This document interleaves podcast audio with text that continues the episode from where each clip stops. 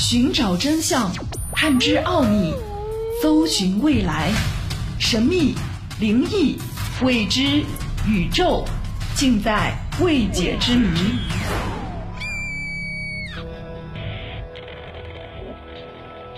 欢迎收听《奥秘全接触之未解之谜》，我是肖峰。被称为航空史上的最大谜团之一的马航失事航班 MH 三七零。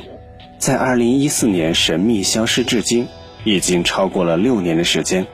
机上二百二十七名乘客无故消失，至今是死是活不得而知。这架航班当中共有一百五十四名中国公民。那么，马航 MH 三七零到底发生了什么？它又到底是天灾还是人祸呢？今天的节目就要和你一起来分享。航空史上的最大谜团——马航 MH 三七零。关于马航失事航班 MH 三七零，坊间的传言很多，不乏一些阴谋论。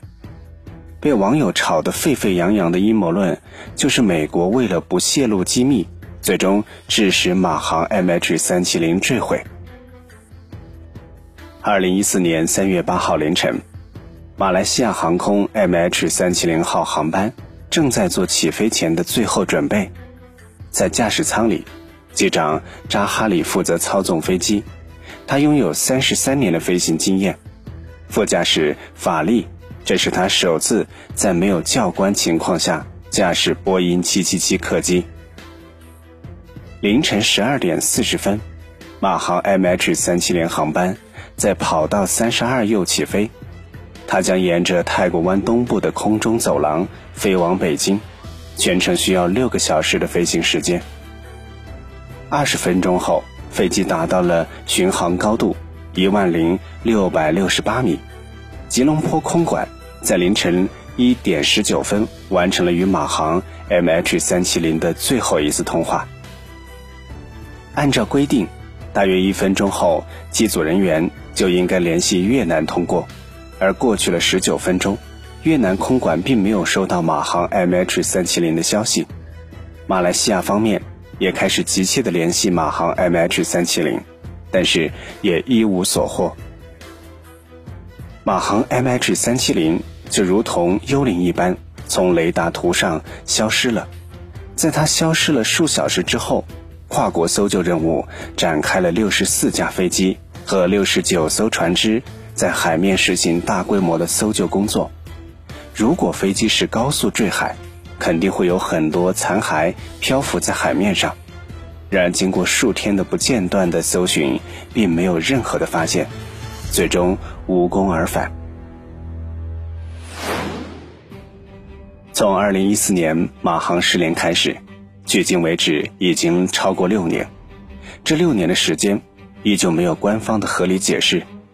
与此同时，关于马航 MH 三七零失踪原因的猜想、谣言、争论从来没有间断。但马航 MH 三七零失联的蹊跷以及行驶的路线，的确耐人寻味。于是，关于美国操纵 MH 三七零航班失踪坠海的说法，便在网络当中不断涌现。有人推测说，这架飞机上有美国极为重要的机密，为了不让机密外露。美国特工最终导致马航 MH 三七零机毁人亡。根据国外媒体报道，一位名叫做史蒂芬·皮克曾尼克的美国男子，曾经是帮助五届美国政府处理国际危机的高级顾问。在2017年，他在个人博客当中称，马航 MH 三七零客机失踪前，美国正从阿富汗撤兵。塔利班劫持和伏击了美国一支无人机控制部队，并抓住了指挥官和重约二十吨的无人机控制系统，并打包在六个箱子当中。塔利班本身不具有使用这些设备的人员和技术，所以计划把美国的控制系统卖给俄罗斯或者是中国，但俄罗斯正忙于处理乌克兰和克里米亚危机，几乎无暇顾及。中国抓住机会同塔利班进行商谈。这个系统可以让所有美国无人飞机失效，或者可以轻易接过美军最先进无人机的控制权。这对于中国来说可谓是雪中送炭。不过，检验这批设备的真假以及是否具有上述神奇的功能，中国在付款之前派了八名科学家检查这个系统，并得到了确认。在达成协议之后，这八名科学家和六个箱子被塔利班由印度转到了马来西亚，并把货物转移到了中国大使馆。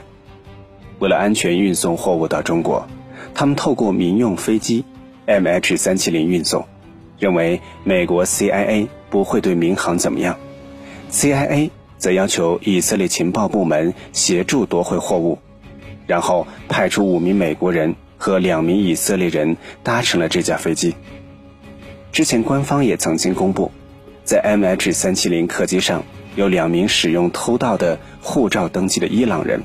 其实这里面就大有文章，很有可能就是两名以色列人扮演。MH370 即将飞离马来西亚航空时，向越南空管报告，美国战斗机和空中预警控制系统阻截了这架飞机的信号。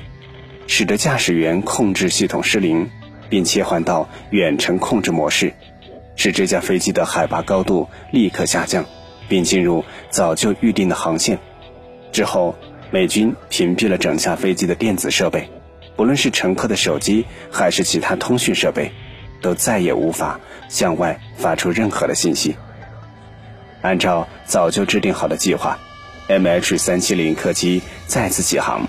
到达南印度洋上空后，实施了技术坠毁。美国让所有人认为飞机是燃油耗尽，然后坠毁，并将责任归给飞机的驾驶员。但是没有人认真去调查一下那些神秘的美国以及以色列乘客，因为他们才是这次马航失联客机的真正罪魁祸首。这就是来自这位曾经帮过五届美国政府处理国际危机的高级顾问。在自己博客当中的言论，那么根据这位美国人的博客内容，你相信这样的猜测和论调吗？你相信马航 MH 三七零客机失联是与美国军方有关吗？